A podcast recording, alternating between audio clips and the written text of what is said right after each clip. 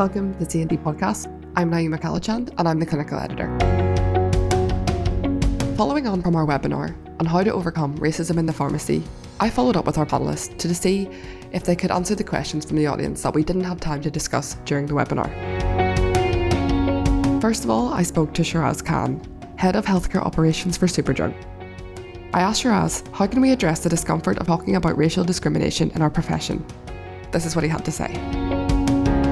During the BAME panel event, Naima, we covered this off really, and it's key that we create a culture whereby everybody is comfortable talking about race and racism. So for me, it starts with education, and we have to start talking about it. I talked during the BAME panel event around ignorance, and I still think there's a lot of ignorance around racism, and people don't necessarily feel comfortable talking about it. So the best we can do to support those people is education, talking more around what unconscious bias is, talking more around allyship and how people can become true allies and support the cause of eradicating racism it comes down to those leaders within the pharmacy and the organizations to really set the example and champion. Many people will shadow the leader, Cass, and I think that's really important. So that means they do talk about racism and race, and they also talk to people in the moment where they see or hear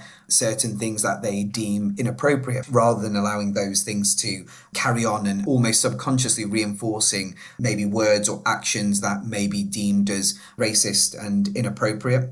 So I think creating that culture is really, really important and addressing some of those key principles of unconscious bias, allyship, education. One of the things we've been doing recently is setting up sessions with an external provider for our exec team, and the sessions are specifically being comfortable about talking around race. So it stems right from the top of the organization all the way down and, and, and through to the teams. During the webinar, you also talked about regular touchpoints. One of our questions is what about pharmacist locums?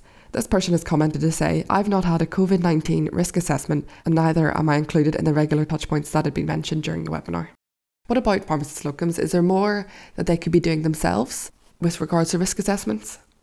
I think that's a really great question, Naima. So, having personally locumed many, many moons ago in the past, I've actually have a, a great fondness for locums, and they are unsung heroes that deliver some great care and support to our teams in Superdrug and also obviously our customers as well. So in the past, I've championed in other roles in other organizations that we keep that communication line open to our locums and actually almost treat them as our own employees because they're a critical part of the organization. And it's something that I've carried through my career and into Superdrug that we need to have that mentality of they are effectively part of our employee base when you know we want to communicate important messages, whether that be support or general things that are going on within the organization. So we have started that journey and I, and I can't say that you know we are at the end of it. There's still more to do. My regional managers are fully aware that my expectation is we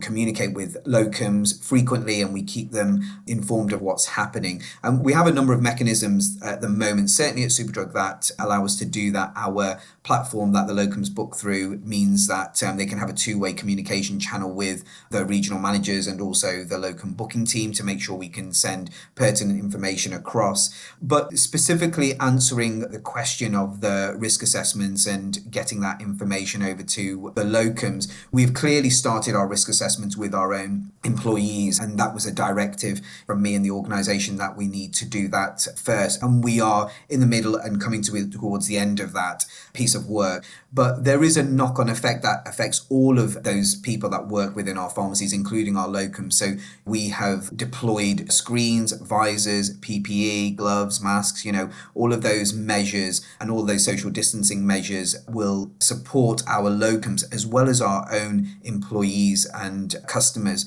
So, whilst yes, we haven't specifically done risk assessments per se with our locums, I know that having done the risk assessments and looked at our pharmacies, actually we are protecting both our locums and our own colleagues as well. And that's really important to me, and we'll, we'll continue to do that. Now that we're coming to the end of those risk assessments, we will look at what do we need to do for our locums And is there anything in particular? And what is the guidance from the regulatory bodies for that support and the measures that we have to put in place? So we'll take all of that on board and act accordingly. I think if a locum has some specific concerns around the current pandemic and their own personal circumstances, I think what I would do is a self employed locum, they are well within their right to complete their own risk assessment and having worked through that, if there are some specific circumstances or specific nuances that we need to cater for and take into account, you know, we will happily do that once they've completed that risk assessment and shared those kind of outcomes with us. And I think it's important, you know, for them to complete that if they do think that they may be putting themselves at risk. That was Shiraz Khan, Head of Healthcare Operations for Superdrug.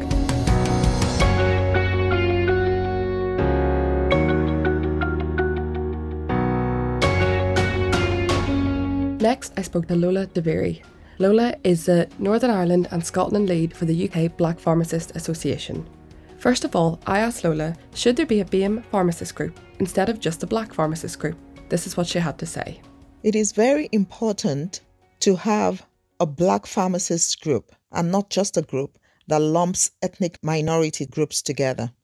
This is because over the years, it's been seen that the experience of black pharmacists, pre-regis, and students differs significantly from those of their counterparts from other minority ethnic groups. It is thus very vital to ensure that the voice, that is, the quality and authenticity of those that identify as black, is heard untainted.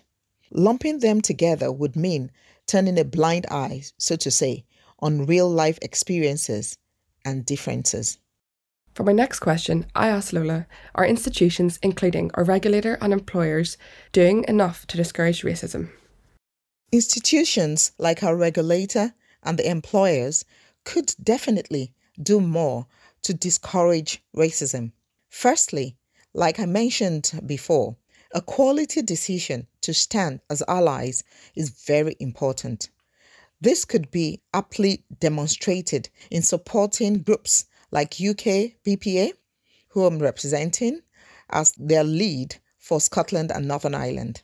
Our regulator and other organizations and employers could support us with funding, promoting, and making available needed resources to ourselves to help us carry on the work that we do smoothly. Taking a stance of zero tolerance communicated right from interview stages in organizations and through daily operations and consistent education will help drive the good message home effectively. That was Lola DeBerry from the UK Black Pharmacists Association.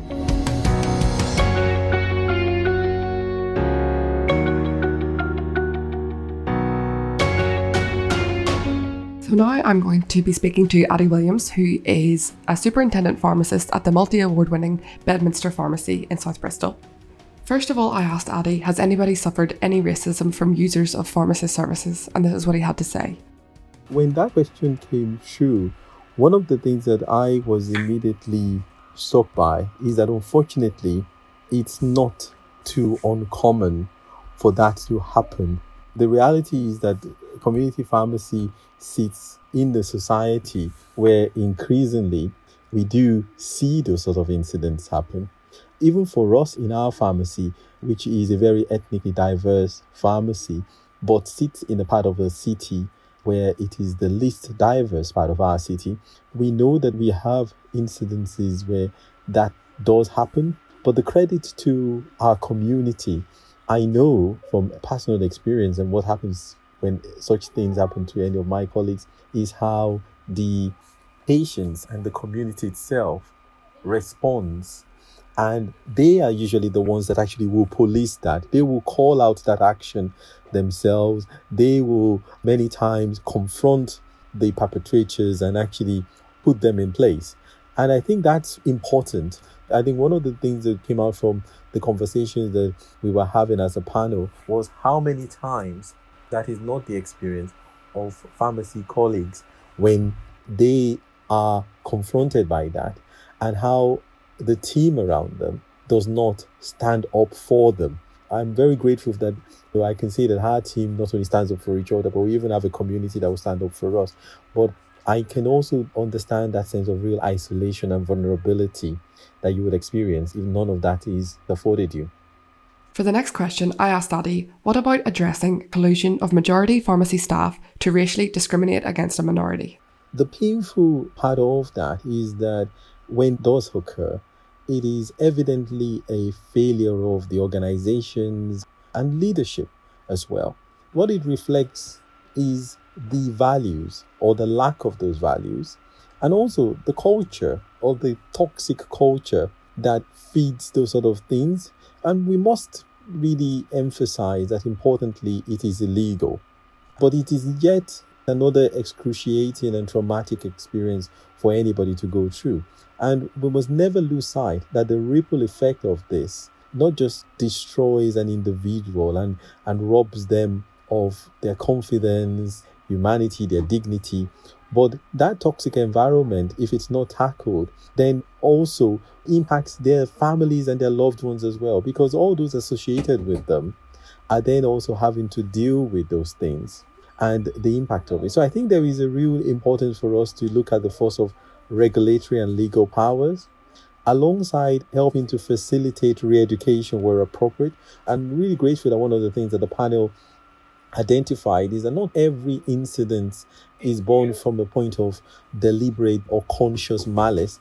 Nevertheless, ignorance, I think, in this particular subject or this particular area cannot afford you a license. And I think we need to then say, well, actually, there is a strong legal and regulatory framework, whether against individuals, or organizations, that allow this sort of behavior to happen, because pharmacy will never accommodate that sort of behavior. They will not accommodate you, and you will feel the full brunt of the accountability and regulatory frameworks that underpin everything that we do. But there is also going to be re-education, but that re-education is afforded you because you have done a wrong, not to say that it's an excuse for your wrong. Ade, for the next question from the audience, it was how can we all educate pharmacists as to the importance of not making fun of names that are unusual or those which they cannot pronounce? What advice would you have on this? I like the example that you put in your blog, Naima, because there is a inherent and seems obvious, but almost inherent lack of an appreciation that a name itself is the first and most important character attribute invested in any life. So it always has great value and it also also adds value. And when you denigate it in any way, there is no excuse for that behavior. And just like you would afford and you would expect anybody to afford you dignity and value in your identity, that I think is what you are taking away from someone when you cannot be bothered or you cannot learn to get their name correctly. There is a precedent to this because one of the broader historical learnings that we know is that in any sort of colonial or enforced servitude, what are the first things that any culture that was put into that sort of enforced servitude would do is that they would have their identity withdrawn from them by having their names changed. It is a well documented practice and it is a mainstay of this racial power play that has happened for generations. So, actually, when you are interacting with somebody and you not only can't be bothered to get their name right, but sometimes you even suggest to them what would be a better name to have or the name that you have chosen to give to them. I think it's the ultimate sort of disrespect. So I think there is work to do about educating that, but I think we mustn't lose sight of the fact that the context from which that behavior happens is usually the root problem. And it's about if you value a person, you will be bothered enough to know their names and try and get it right. I really like the way you tackled it in your blog because you gave examples of actually how people can reach that problem as well. And thank you for that. Our next question is How would you advise those at the early stages of their careers, for example, pre registration pharmacists? I appreciate the fact that it is not easy to stand up on your own you know, personality, circumstances, and other factors will all be, you know, weighed in trying to do that. So we must make sure that everyone knows it is just not acceptable for them to experience or be subject to any vile, racist, or denigrating behavior. the other bit that we then need to do is we need to make sure that if you are subject to that, because we have succeeded as a profession in creating a culture where we all believe, we all accept, and more importantly, we are all actively driving forward an agenda against such behavior, is that we make it easy for that person who is in that sort of experience to access the right amounts of support and also the necessary interventions there to be able to call for help is very easy. If we don't do so, what then happens is that we end up with situations where people, particularly when they're isolated or due to the power balance in the organization or teams that they are in, they will be subject and feel as if they have to put up with those things. So I think there is a, a, real kind of sense for us that we mustn't just be a people that our messages, oh, we are, let's try and kick out or stamp out racism in pharmacy. But actually, what we are trying to say is that pharmacy will kick you out if you harbor or you behave in a way that has such prejudice or such a mindset. If that message is there, it will embolden people who are also subject to behavior to come forward and be able to speak up, knowing that they're on the right side and the home machinery of our profession is behind them. But more importantly, it will also get people who are on the wrong side of this sort of uh, behavior to start to actively look at how they can help themselves because i think that's the other bit in this is to say well this is what i used to be but i have learned and have changed. And it mustn't be that actually it is up to the person who is receiving the bad behavior to also address that. And that leads us on to your next question. Are institutions, including our regulator and employers, doing enough to discourage racism? On the evidence and assessment of where we are now, I would say no. But yet, I am really struck by how blessed we are as a profession that we have remarkable individuals in our profession. And I know that for those remarkable individuals, the behavior that we're talking about is not one that they themselves would espouse. So, what we are then faced with is how do we make sure that our organizations are strong enough and that they put this particular matter at the top of their agenda? I feel that that's not happened so much in the past. And up until we can get these collective agendas and priorities to align in such a way that this becomes an issue that is a top priority one, those that are feeling the brunt of it are continue not just to feel crushed by it daily, but they will perceive rightly that the fact that there is not much emphasis or importance attached to it to mean that there is not much emphasis or importance attached to me. And lots we can talk about this. There are lots of assessments that we can do. There are lots of programs that we can run about this, and they are all very good in themselves. But I think the most important thing we can certainly do from today is to start to say, well, this matters enough. So we are starting with this action and we're starting with that action. One of the ways that I always remember this is in Dr. Martin Luther King's very famous dream speech at the American Capitol Hill. He said this many times that there is a need for an expediency and it gets lost in that speech because what people think about is that he was telling about how to move a people from a good place to a better place. But what he was actually trying to draw the attention to, which is I have a dream rhetoric, was to say that people are living a nightmare. And that if we do not move quickly, we will not save them. And I think actually, if that can echo in the minds of our organizations and in our leaders, that people are living through a nightmare and they've been living through it and it's really crushing them. Can we do something about it quickly? I think that sort of urgency is really where we are letting ourselves down. And I think that urgency will only come when we align these experiences of members of our profession to something that is in conflict with our own shared values. And so it's priority to put it right. That was Ade Williams, independent prescriber and superintendent pharmacist at the multi award winning Bedminster Pharmacy in Bristol.